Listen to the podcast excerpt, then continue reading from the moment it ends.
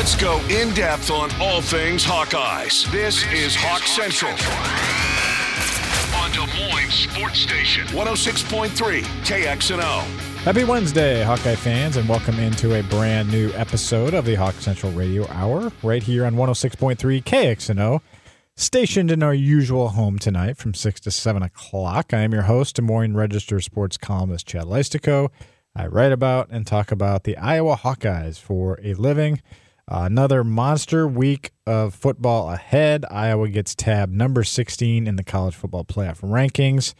And a Kinnick Stadium showdown against Illinois on Saturday is at hand with a chance to punch a ticket to Indianapolis for the Big Ten title game.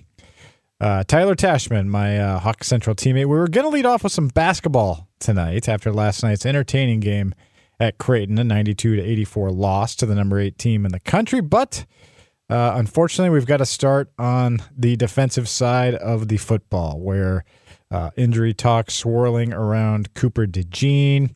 Uh, it's a little tricky because as we talk and as you listen to this on a podcast, there could have been further updates.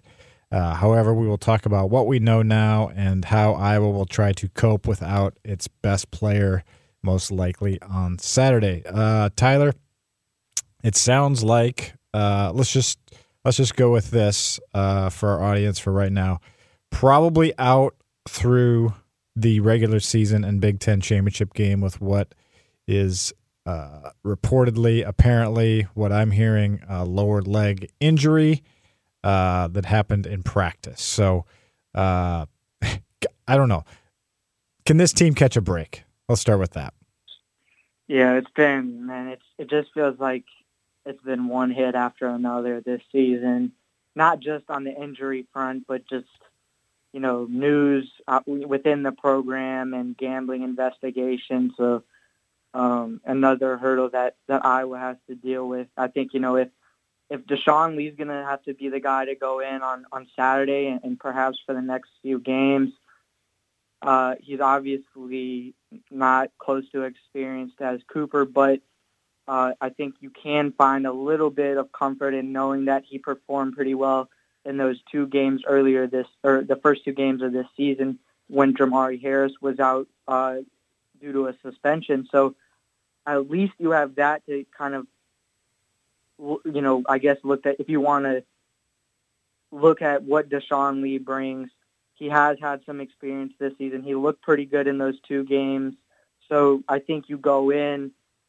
Obviously, if Cooper is unable to go, that that's a massive loss, uh, not only for defense but special teams. But I think Deshaun Lee is capable of at least holding the fort down. He, he has been in there a little bit. He hasn't really played substantial snaps on the defensive end since that second game of the season, but uh, you know it seems like he's going to be the guy to have to fill in, and uh, it's it's quite a drastic change, but he, he he did look pretty good in that small sample size. Yeah, the uh, uh, timing of today's Bronco Nagurski finalists uh, announcement was somewhat cruel. Uh, Cooper DeJean, yeah. Uh, one of five finalists for the Nagurski, which uh, is pretty darn impressive. That goes to the best defensive player in college football. Another finalist of the five is uh, on Illinois' roster, Johnny Newton, the defensive tackle, the phenom- phenomenal defensive tackle. only a handful of guys have been a Nagurski finalist from Iowa, Pat Angerer in 2009 and Josey Jewell in 2017. So uh, a big accomplishment for Cooper DeJean off the field, but obviously he's going to most likely be off the field. Unless, I mean, uh, you know, in addition to defense, though, Tyler, there's the the issue of punt returning. That's uh, one of Iowa's best uh, weapons is the punt return game and ability to score on defense with Cooper. So uh, it it does take some big play ability off the board. Uh, I'd be curious to see who returns punts. Maybe it's Kaden Wetjen. Uh, I know even Caleb Brown has um, taken a few punts. Uh, I would guess Wetjen, um, but I don't know. I, I, it, the the problem here, Tyler, is that uh, yes, it's good that he didn't get hurt during the game like Nebraska last year, but it did happen. You know, late in your practice week. I mean, Iowa does not have more practices after today. They have uh, Thursday off, then a walkthrough on Friday. So it's not like you've had a ton of time to kind of get your mind wrapped around this as a team either. So that kind of hurts the preparations. With the as far as the special team aspect goes, in my eyes now, you just want to put someone back there that's not gonna that's not gonna make mistakes. You know, it's losing Cooper. He is a dynamic, you know, returner with the ball as as we've seen on multiple occasions. But and so you lose that in all likelihood. But you know, I think whoever you put out there, it, it's sort of the same now as the offense. As you're like, you just want Deacon Hill not to make self-inflicted mistakes, to put Iowa even further behind the eight ball. You can't waste possessions. You can't put the defense in in continued poor positions. And so that's where I look at. In, in the punt return game is whoever's back there just you got to secure the ball. If you're going to call for a fair catch, just make sure you don't fumble. Just get, you know, as as as discouraging as it might be at this point, like you just have to not make a mistake back there on special teams and not have it hurt you. Um, and, and I'm curious to see too, just because you know that that Nebraska game last season when Cooper went down and things kind of unraveled really quickly. How, how is Iowa going to respond to this this season, and it's a little bit of a different circumstance, but it's similar in the same way that it's late in the season. Iowa has a chance of clinching a, a berth to the Big Ten championship. Uh, they crumbled last season. This season, they've dealt with a lot. They've bounced back a lot. Are they going to be able to bounce back in, in this situation as well? Uh, I, I wrote earlier in the week that uh, if Iowa wins its final two games, that Kirk Ferentz should be the Big Ten Coach of the Year. Obviously, there's some other competition. Northwestern's David Braun, Ohio State's Ryan Day. Uh, doubt Harbaugh would get it. Maybe Rutgers' Greg Schiano. But uh, I think he has a case. But uh, on the flip side of that, uh, Phil Parker, a uh, semifinalist for the Broyles Award, which goes to the nation's top assistant coach. If he can find a way uh, to get these final two. Maybe he deserves that more than than even Kirk deserves Big Ten Coach of the Year. I guess should we be? How confident should we be? Probably should be confident, I guess, in Phil Parker, obviously. But uh, you know, is this defense, uh, you know, uh, system proof where you don't necessarily need Cooper DeJean to keep playing the dominant brand that we've seen in the last four games, especially just one offensive touchdown allowed. Uh, now leading the country in yards per play allowed at 4.00. Uh, last year was 3.99. So really on pace with last year's defense. Uh, I guess the good news is the rest of the defense is pretty healthy. So you don't feel like, I don't know. How, how do you feel? I guess you take your best piece out on defense, clearly. But you know, is is the Phil Parker system good enough to just be? Can you just seamlessly step in here and stop what's a really good Illinois passing game? I, I believe it will be. I, I don't know if like I would use the word seamlessly because I think when you lose a player like Cooper DeJean, there will be a little bit of a drop off. That that might just be inevitable, but it is a it is a very sound system. It's not like I feel like you can take away one guy and the whole thing is just going to crumble. So I feel like there's still enough in place. Uh, Deshaun Lee has gotten enough, a limited but some experience. And you, I mean, you still have Jay Higgins, you still have uh, Jermari Harris, you still have Nick Jackson, you know, Quinn Schulte, all the guys that have been a big part of Iowa's, Sebastian Castro, that have been a big part of Iowa's defensive success this season. That I, I feel confident enough that just because – it is a major piece, but just because he, you know, you lose him, I don't think that it's just going to be a total collapse. But on the other end, that's almost what it was against Nebraska when he went out. But I don't know. I I feel confident enough, you know, in the defense to be able to not just totally fall apart without him. I'm interested to see how it goes. Um, yeah, I think Cooper brings so much to that defense uh, just in terms of you know people avoiding him, uh, the potential of big plays. You know, teams are, are, have been very uh, risk averse against the Hawkeyes, which I think has played into their hands in some ways, and others it hasn't because of the low turnovers. But uh, maybe now, you know, Illinois feels a little bit, bit more free to take chances, and maybe Iowa makes them pay. Uh, it'll be real interesting to see um, how that goes. I thought Jermari Harris had a had a pretty strong game last week against Rutgers. Illinois is a little bit different animal, but uh, I guess just interested to see it. I mean, gosh, Luke Lachey, Cade McNamara, Erick All, and now Cooper DeJean, arguably, you know, your four most, uh, maybe not your four best players overall, but four of your absolute can't lose players uh, now uh, have been hurt. So that stinks. Uh, you're listening to Hawks Central from the Des Moines Register and KXNO. I'm Chad Leistikow talking Hawkeye sports with Tyler Tachman. Later in tonight's show, I'll be joined by Dargan Southard. Uh, and that'll be in our final segment. We'll preview two big home games for the Hawkeye women to finish things up. And now let's transition into a little basketball talk uh, before we circle back to our Illinois Iowa football preview. Again, we were going to lead with this. Uh, it becomes a secondary story now, Tyler, but uh, we should talk about the Iowa basketball team's 92 to 84 loss at Creighton last night. Uh, I was there. It was super raucous, uh, 17,000 plus. Uh, everybody was in their seats. Everybody was out of their seats. Game ended after 11 o'clock. Tremendous crowd. Uh, Iowa outscores Creighton by four, except for a five minute stretch to open the second half. And the, obviously, games are 40 minutes, uh, but the Hawkeyes uh, go down by eight points. Uh, lots we could unpack here, Tyler, but what is your number one takeaway from last night's game? Just a reason to be optimistic. It, it was a loss, but Iowa going into a difficult environment against uh, a team that is perceived as a potential, you know, Final Four contender. Uh, they didn't look overwhelmed. They didn't look overmatched. Um, and, and, this is an Iowa team with, you know, that had a lot of roster turnover from last season. And at least from a national level, there wasn't necessarily a perception that or there wasn't just much national hype, you know, around this team. And not saying that uh, the performance against Creighton totally changes that, but I think that the fact that Iowa can go on the road and at least give a really good fight to a, to a top tier Creighton team was encouraging, and the fact that Iowa did it with with Payton Sandfort playing limited minutes. He was in foul trouble in the first half.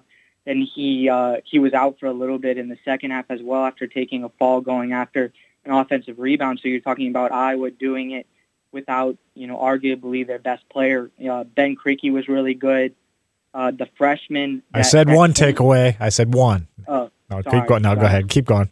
I'm just man. I like basketball, so I get going. And uh, no, yeah, the the, uh, the younger uh, the younger group of guys, the freshmen. You know, it wasn't perfect by any means, but uh, that that group has a lot of promise and can kind of give Iowa dimension uh, in terms of depth that it didn't have last season. Yeah, that, a lot of that stuff was on my list. Uh, ben Krikke, I'll, I'll, focus on him for a minute. Uh, a lot of uh, I noticed a lot of folks on social media are like, "Oh, wow, this Ben Krikke guy is really good." Uh, I didn't know how good he would be. He's he's really good. Uh, the guy clearly was was featured in the game plan last night. Mid range is his game. That is the one thing Creighton gives up. Krikke ends up with 24 points. Uh, really started fast, had 16 of those in the first half. Creighton made a little adjustment in the second half, um, but uh, but yeah, he you know that's uh that's a transfer. I think people thought, oh, maybe it's like a Filip Rebraca, you just get another big man in there. He seems like he's more than that. Uh, scoring threat, now leading the Hawkeyes with 18 plus points per game for the season.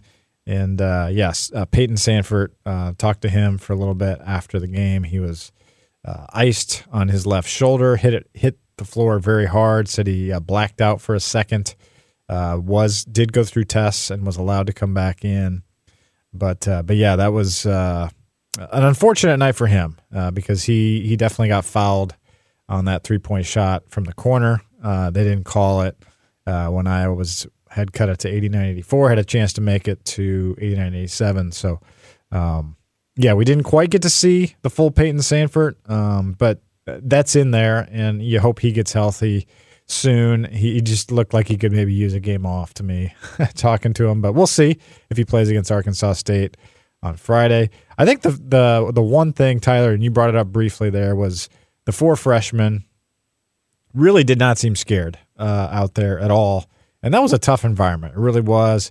Uh, very first game in college for all of them on the road. And, uh, you know, I thought Freeman was good. Dembele steps up, hits his first three. Uh, Pryce Sandfort, I thought started, you know, you know, maybe didn't have the best first half, but it was much better in the second. And then Brock Harding, you know, still ends up with three assists, even though he didn't score. And and that was one of Iowa's issues last season is that it, it was just not a whole lot of depth uh, behind, uh, just in general, but also behind Kris Murray and Filip Rebraca. And, you know, it feels like Owen Freeman kind of gives them uh, the length that they didn't have last season, uh, rim protecting that they didn't have last season. And, and he still has a ways to go. And I'm also interested to see how he'll stack up when he has to go against the physicality of the Big Ten. You know, a guy like Dain Dainja at Illinois. Uh, you know, because obviously he's he still has lots of room to add on his frame, but uh, he adds you know another dynamic that Iowa didn't have last season. And, and you know, going back to Ben Krikke, his his mid range game was just, I mean, it was almost automatic, and I feel like his game is a little bit of a mix between Kris Murray and Filip Rebraca is that and Filip Rebraca was a guy that was just really effective around the rim but couldn't really step out. Kris Murray was more of that kind of modern wing that, that got a lot of good looks from beyond the three-point line. Feels like Ben Krikke might be a little bit of a mixture between the two in terms of he can step out closer to the perimeter, hit that mid-range jumper, but he also has a good touch around the rim. So um, I think I was front court looks vastly different different than it la- did last season. I think it's to be determined whether it's better or worse, but it, it certainly has some some different ingredients than than what was a really good front court last season. It really was just a bad five, seven, eight minutes in that second half. Um, and it wasn't just it wasn't all Iowa being bad. I mean, Creighton hit ten straight shots, hit a couple tough shots, hit some open shots, but also some tough ones. Creighton, you know, uh, has a, a real veteran nucleus, uh, guys that can shoot, guys that can score, and uh, they just you know used the home crowd and overwhelmed Iowa. Uh, that's kind of what I wrote about uh, coming out of the the game. Was my number one takeaway is Creighton basically showed them you got to have that type of intensity out of the locker room. Iowa did a great job to be 43-43 at half, but uh, Creighton did what a veteran team does and took it to Iowa coming out of that locker room and you know, I, I, thought Iowa was was really good, other than those that little stretch right there. Uh, so overall, encouraged and uh, excited to see what's next for this team. Coming up next, five big questions as we focus on the Iowa Illinois football matchup, which has changed a little bit with the Cooper DeJean news. You're listening to Hawk Central here on 106.3 KXNO. Welcome back to Hawk Central Radio here on 106.3 KXNO. I'm your host, Chad Leistikow, Hawkeyes sports columnist for the Des Moines Register, and joined as always by our Hawkeyes beat writer, Tyler Tachman, uh, based in Iowa City. Tyler, see you Saturday for Iowa versus Illinois, 2.30 p.m. kickoff. It's on Fox Sports 1. It's at Kinnick Stadium. It's senior day. Adam Alexander and Devin Gardner are on the call. Uh, I realize the line could be fluctuating by the time you hear this, but Iowa was a three point favorite uh, dipping from 3.5 after the DeJean news. Over under around 30 and a half points.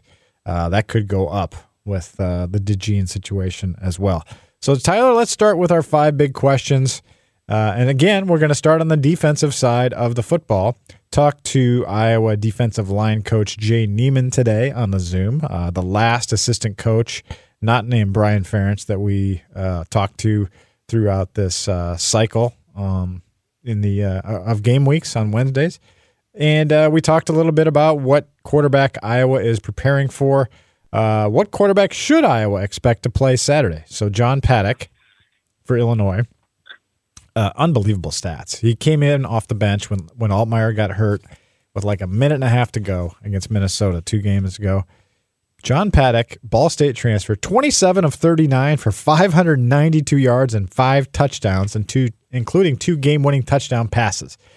But Brett Bielema says today on Big Ten Sirius XM that Luke Altmyer is healthy, cleared, and will start on Saturday. Do you believe Brett? Uh, what what should Iowa expect on Saturday? That was a little bit surprising to me, just given Paddock has been the hot hand, and, and you might just kind of want to ride with that. But um, I think it'd be smart for Iowa to prepare for both of them. Um, and and and I would say with Paddock is that uh, as as good as he was against Indiana, and and this is not trying to take everything away from him, but Indiana's defense was horrible, and the fact that Illinois went, it, it took overtime for Illinois to to beat Indiana. On on one hand, that is a, I guess you could look at a momentum and kind of emotional way to win, but uh, you probably shouldn't be going to overtime against Indiana, given the way that I mean, Indiana did beat Wisconsin, but having watched Indiana a fair amount, um, they're not a very good football team. So, uh, no, I, I mean, I think it would be wise probably for Phil Parker to get ready for both of those guys. And the good thing is you have tape on both of them, so it's not a situation where, you know, one guy might be coming in that hasn't played at all this season and you don't really know what to expect. I've seen both both of the guys have been on the field, so um, at least if you're preparing for both, you have an idea of what to expect from each of them. Jay Niemann said today, and I do believe him, that they uh, expect Altmyer to start, but they also expect to see both quarterbacks. So I think they're kind of hoping that Altmyer struggles. You know, the Iowa defense makes him struggle, and they they face Paddock. Uh, Altmyer a little bit more mobile, uh, but he also did say uh, that both guys basically are doing the same thing, uh, you know, the same things. It's not like one's wildly different from the other. So uh, the good news there is it doesn't necessarily change preparations, uh, but too much. But it's something to watch on Saturday because it, again, it's another late week development, and I'm curious if, if Illinois, you know, reacts in any way to the Cooper DeJean, um, you know, rumors, news, whatever. Uh, number two, how can Iowa block uh, Johnny Newton? He's the uh, the Nagurski finalist as well. Kirk Ferentz talked a lot about him on Tuesday. I wrote about him on Tuesday as well. Uh, the most dominant uh, defensive lineman in the country. Uh, he has, and, you know, still Illinois defense hasn't been great, but Newton is is just outstanding. He's he leads the nation in snaps by an interior defensive lineman, and he was suspended for the first half of a recent game because of a targeting. And so he still leads uh, in snaps, leads uh, among, on QB pressures among interior defenders with 39. Uh, no Big Ten player uh, has more than 23 outside of that. Ohio State's Michael Hall Jr. So uh, Newton is a dominant force inside. You know, what does Iowa do to, to counter him? And he's also got his quote unquote law firm teammate in there of Keith Randolph Jr. So they got two really good uh, defensive linemen that Iowa's going to have to figure out on Saturday. This should be a good test for Iowa's offensive line for a, a group that has seemed to really be picking up steam and a lot of question marks earlier in the season about them, but um, they have seemed to kind of put things together and have got moving in the right direction.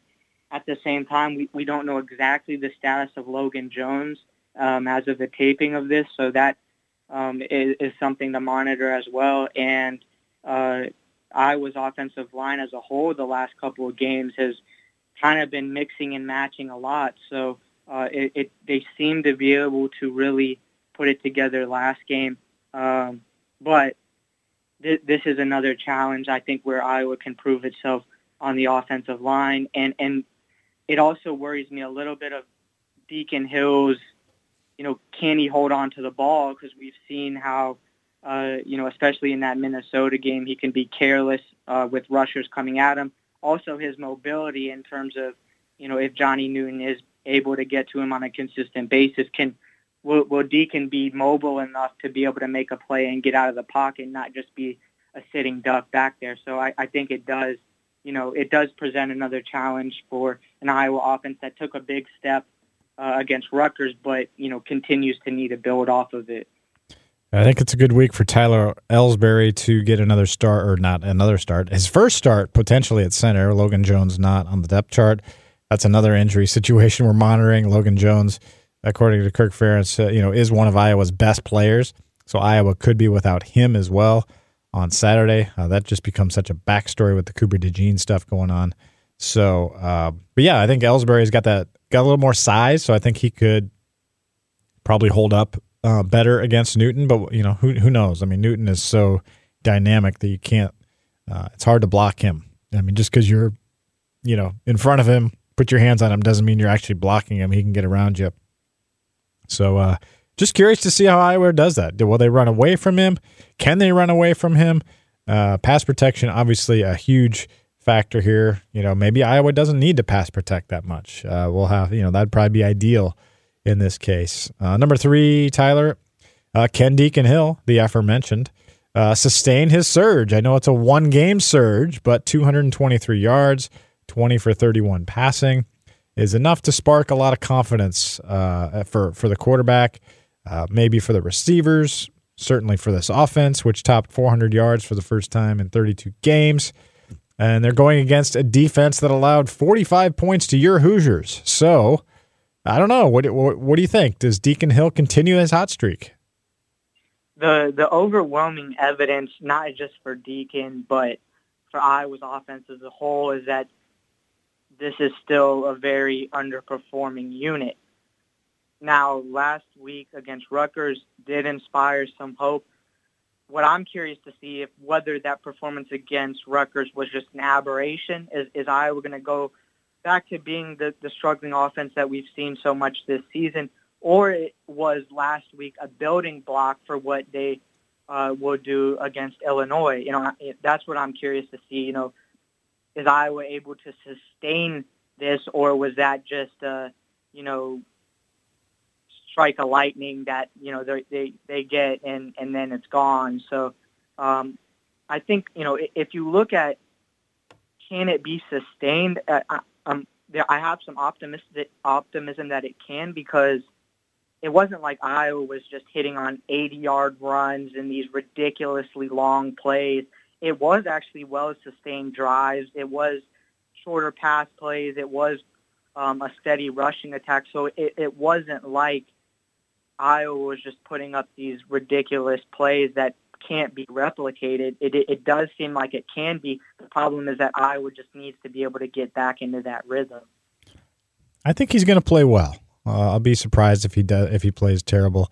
Uh, just because you know, I think I think confidence is a real thing. I, one thing that Nico said in post game, and uh, I just I did look this up just because I wanted to like just remind myself as well. Yeah, Deacon Hill just turned 20 years old in the spring. He was 19 when he transferred to Iowa. He's still, even though he seems because he's a bigger guy and a, kind of mature, um, yeah, he, he's just he's still very very young, and so uh, maybe this confidence can boost him. Uh, you know, certainly the Caleb Brown uh, surge, I guess you could say, is is notable, and I just think uh, you know this is this is probably one of the you know uh, one of the defenses that just has not been there uh, for most of this year uh, which is surprising given Brett Bielema's pedigree and whatnot. But no, I'm gonna say I'm gonna say Deacon does play pretty well on Saturday. Number four, Tyler Caleb Brown, two weeks ago um, was kind of a little bit of a surprise contributor. Uh, this past week, Zach Ortwerth, uh, the what sixth string tight end, caught a 54 yard pass, longest by any receiver this year.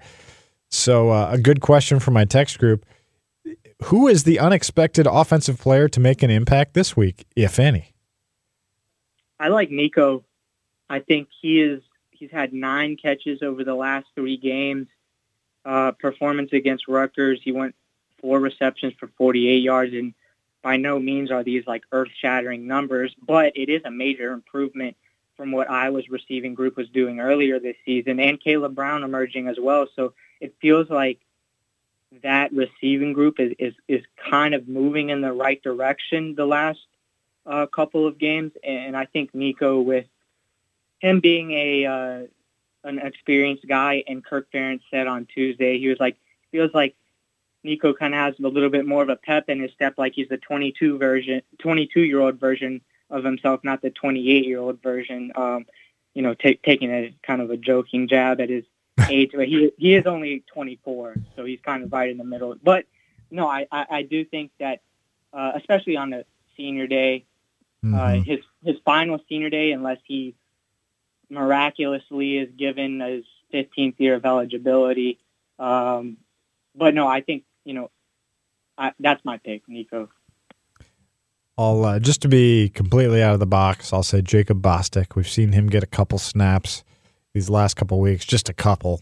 But uh, this is a guy they've been excited about who's been injured basically for two straight years. Certainly has potential. Maybe they can sneak him out there on on a route, uh, something like that. Again, looking for you know a potential wild card here that you're not expecting. I'll uh, I'll pick uh, Jacob Bostick, who's from Illinois. All right. Uh, as we're talking, Scott Dochterman of the Athletic saying it's a uh, broken fibula for Cooper DeJean. Uh, again, that's unofficial, but uh, that's something that I had happen to me uh, when I broke my ankle back in January. Also broke my fibula, and it was like a four to six week type of deal. So, um, you know, if that is the case, then you know we're talking maybe a bowl game uh, when he comes back, if he comes back. So uh, yeah, just a tough, tough break, tough break for the Hawkeyes. So that leads us into number five uh, on the intangibles category. I like to I like to do intangibles for for question number five, which is you know what do you expect to be uh, kind of a wild card factor in this game? Uh, obviously, I'll, you know I'll have to say Kinnick Stadium crowd can can bring this again. I mean, six false start penalties against Rutgers. The the fact that this game will be played under the lights in the second half. Just got to try to stay close. Uh, what Jay Niemann said today, I feel like I'm now I'm taking a lot of answers here from you, Tyler. But so I'll I'll I'll wait and then I'll I'll finish up. So what what kind of intangibles might you be looking for on Saturday that could decide this game? I'm wondering if like should Iowa just like self impose some sort of you know like playing with nine guys so they don't have to deal with any more injuries or like any wild stuff this season. Like if they self-impose, you know, only putting nine guys on the field, might that, you know, change the football gods, you know, luck that they're giving down. Um, no, I, I'll go with. I mean, I think Kinnick. There should be a lot of energy. I would hope that there would be a lot of energy, but you know, I think I'll go with Tory Taylor and Drew Stevens, uh, given the the injury circumstances and um, just the kind of still unknown or, or, uncertainty about what Iowa's offense is going to look like. Uh, being able to play the field position game with Tory Taylor and then Drew Stevens, uh, being able, if Iowa's offense can at least get into field goal territory um, and, and not even need to finish off drives, uh, to be able to have Drew Stevens knock through field goals. So I think special teams, even without Cooper DeJean, uh, could be a big Im- could make a major impact because of Tory Taylor and Drew Stevens. The question I asked Jay Niemann today was, you know, turnovers. They only have one, which is the Quinn Schulte pick last week in the last three games. And uh, he kind of said, you know, I don't know why it happens, but turnovers usually come in bunches. So uh, that might be something Iowa needs. Luke Altmyer, uh, the aforementioned Illinois quarterback who is expected to start, has thrown 10 interceptions this year, 10 interceptions. So uh, it, this might be a day where uh, the defense has to come up with some turnovers, get, you know, provide some short fields for that offense to convert on. Uh, it's not really an intangible; it's part of the game, but uh, uh, that's something that could be a factor as well. All right, we got to uh, slam our predictions into this segment now, Tyler. my mind's all over the board with this this Cooper DeJean stuff and not having him. Do you have a prediction for Saturday's game? I'm I'm still confident that I will will be able to overcome it as it has many different hurdles at, at various points this season. I think Iowa 17 to 10 wins and uh, clinches a spot in the Big Ten championship. And I my pick to click even before this Cooper DeJean stuff was you know came out was Sebastian Castro. Feels like he's been quiet the last few games after starting the season really strong, and this is not to say like he's been bad the last few games. He just hasn't uh, been as noticeable. But I think th- this is a game now, even more so with Cooper out, that uh, he could really make a, uh, a, major impact. Oh man, uh, I'm struggling with this one. Uh, I that my gut feel is Iowa finds a way. That's just been the story of the season. Uh, I kind of I kind of want to. I picked Rutgers last week, and obviously that worked out well for Iowa. It was the first one I've really whiffed on this year. So I probably should pick Illinois just so that uh, you guys are happy when Iowa wins, and then you can tell me I'm wrong. But I kind of just think, yeah, Iowa's going to find some way. I think they, I think they can score at least 20 points. So I'm going to say 20 to. Let's give Illinois, mm, 14, 20 to 14. Same score as a Purdue game. 20 to 14 Hawkeyes. They cover too. I don't know. I don't feel great about it though. Yeah. I, I think they're going to score though. I do. I I think they're going to score some points. Who? I mean, hopefully they score some points, but I mean, like a decent amount of points. Oh, you think Iowa? Yeah, I think. Yeah. Okay. Yeah. And you would think Illinois is, you know, Illinois got Isaiah Williams. We didn't even talk about him. He's like their best player on offense. Not not a good matchup. Anyway, they'll find a way, I guess. See you Saturday. Yeah. All right. See you there. Coming up next, Iowa women's basketball with a 3 0 start, number two national ranking, and two big games coming up this week at home. I'll be joined by Dargan Southard next here on Hawk Central 106.3 KXNO. Welcome back to Hawk Central Radio here on 106.3 KXNO. Thanks to Tyler Tachman for some good football talk uh, on bad news surrounding Cooper DeJean, uh, our Iowa Illinois football predictions, and even some Iowa basketball talk against Creighton. Now it's time to talk a little women's hoops. This is crossover season after all. Uh, Chad Leistikow here of the Des Moines Register, joined now by Dargan Southard, who is our uh, Iowa women's basketball beat writer. Dargan uh, thought maybe the Hawks would uh, climb to number one this week, but I think South Carolina probably ultimately deserved it. Uh, blew out Maryland. Uh, though Iowa had a really impressive first week as well, so would not have disputed either way. Yeah, and you know South Carolina also had the big win over Notre Dame, uh, I believe, on opening day. So, um, yeah, I, I imagine this is not going to be the first time that those two teams are in the same conversation yeah. as we go through this season. Um, so it's it's kind of cool to see them up at the top again after they just played such a big game against each other. But um, yeah, I mean it was it was pretty much in a way picking up right right where we left off in Dallas with this opening week. You know, a big road win over Virginia Tech on a neutral court in front of a nice crowd. Caitlin goes for 44, um, thumps UNI on Sunday in a big, uh, you know, it was an Iowa heavy crowd, but still a full house on the road. Um, and then, you know, you wake up Monday and Caitlin sweeps the national uh, weekly awards as well as the Big Ten Player of the Week um, knocking on the door number one. So uh, the tone has clearly been set on uh, what this season is expected to do and where the Hawkeyes are going to live uh, for probably the bulk of this season. Yeah, I kind of wanted to start there. We're going to get to their matchups here on Thursday and Sunday at home, both of which are, are quite intriguing. But uh, know, are you surprised? I guess at uh, kind of the the strong statement that Iowa has made. I mean, I, obviously we know Caitlin Clark's really good. Uh, she's she wasn't not going to be good, but it feels like this team just looks better than I expected it to. I don't know if I should be surprised with Lisa Bluder and Jan Jensen, Jensen and everybody else, but I don't know. It just it just looks like a team that's really well coached and uh, got a lot of good pieces. Yeah, and it looks like a team that has its head in the right spot. You know, you you think about um, everything that happened just in in the opening week. Um, a lot of attention on Iowa, a lot of uh, headlines, and you know this team seems really grounded.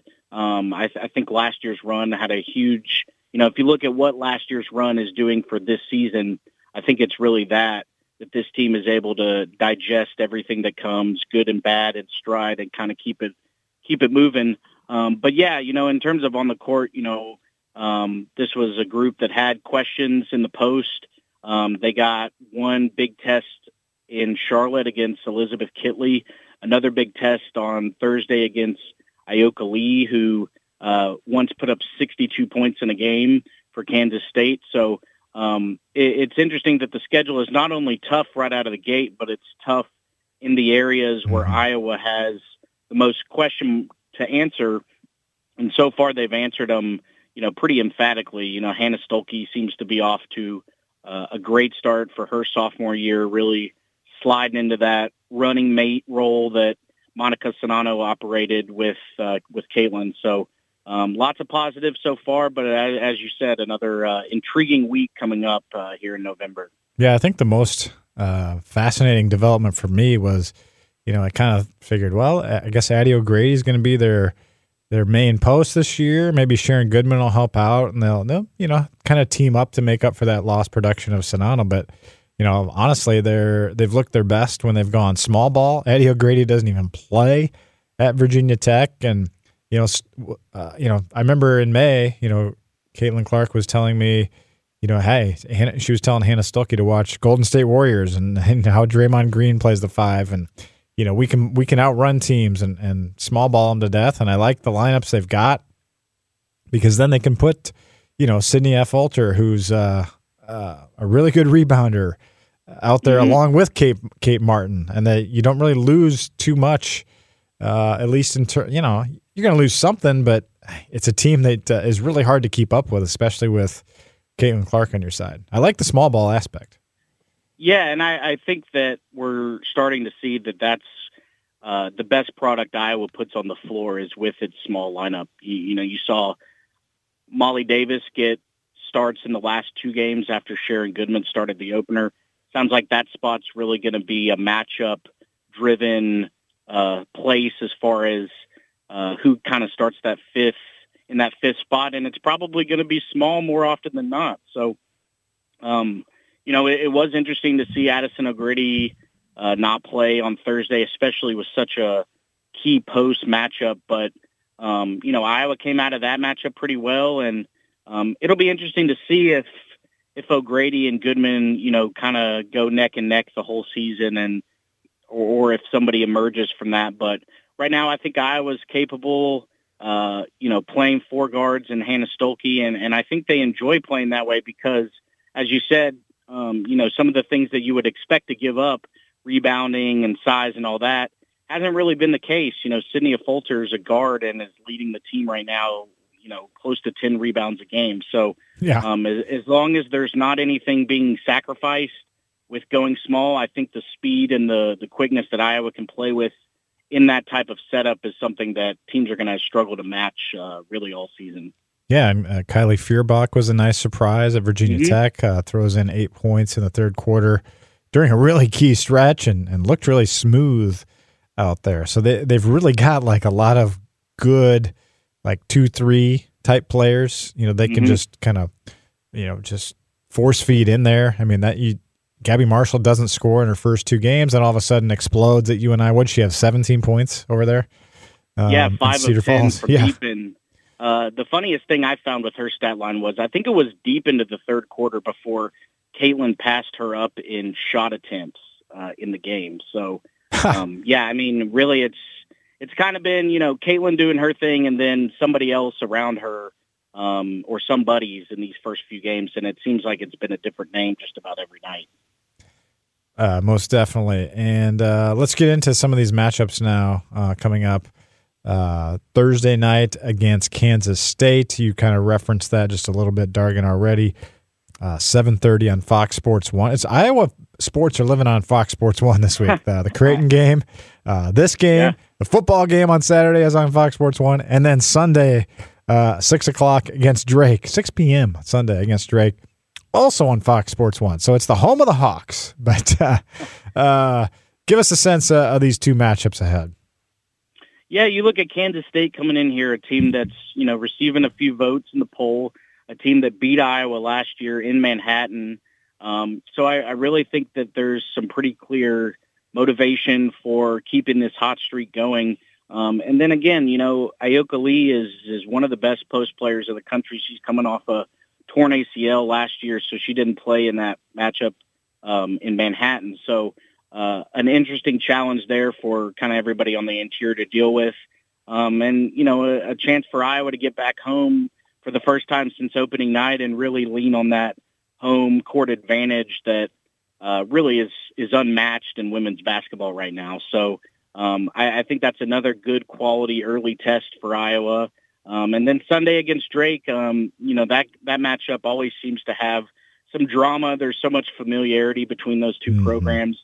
Drake picked up a big win against Iowa State uh, on Sunday. So um, again, you know, I think it's key that Iowa's coming out of the gates with this stretch of intense November games because if you look, their December is is is you know a little lighter in terms of big opponents. So uh, for them to have to to be sharp and be locked in pretty much right from the start of the season, I think is really beneficial as they look to you know move toward even bigger goals as the season moves forward. Yeah, and you can't underestimate. Yeah, the, they've only had the one home game, and it was you know like the one cream puff game they've had so far. So right. So now and, you're going to they really, really don't get another one for a few weeks. So um, big to to take advantage of the two home games this week. Yeah, absolutely. Uh, excited to see kind of how that uh, that plays out. And uh, I don't know. I guess just uh, as we finish up here, Dargan, I'm just thinking back to how we started this conversation, and just I realize it's early but it just it doesn't it feel like a, a, team that's not gonna it's not gonna take some big step back um, you know where it's like we're worried about maybe i'm off base here but we're i don't think this is going to be a team where we're worried about them getting uh, rounds one and two at home uh, come march it feels like a team that's going to be firmly in that top 10 12 teams in college basketball all year long yeah, absolutely. And and it's interesting. You, you look around women's basketball, and several big teams have already fallen. Obviously, one and two with LSU and UConn. Utah lost uh, last night against Baylor. So there's some big teams who are kind of coming out a little slow and and stumbling a bit. And and Iowa's looked pretty much the complete opposite of that. So I, I think that really speaks to the maturity of this team, the veteran nature of this team. Um, you know, I think they know how to handle a long season while pacing themselves, knowing that March is ultimately where this season's going to get defined. Um, and, and I think all that is really coming together as this team looks to, you know, get back to, to where it was last year, which is, you know, on the doorstep of winning a national uh, national title. And uh, yeah, I hesitate to even say this, but just with the Cooper DeJean stuff, I don't think Iowa fans Iowa fans don't deserve any more injuries in any sport. No, I'll just I'll just leave it at that. Yeah, I, I know what you're hitting at, and uh, that would be terrible. Uh, that would totally. I mean, as as bad as Spencer Lee losing last year was, as bad as the football injuries have been.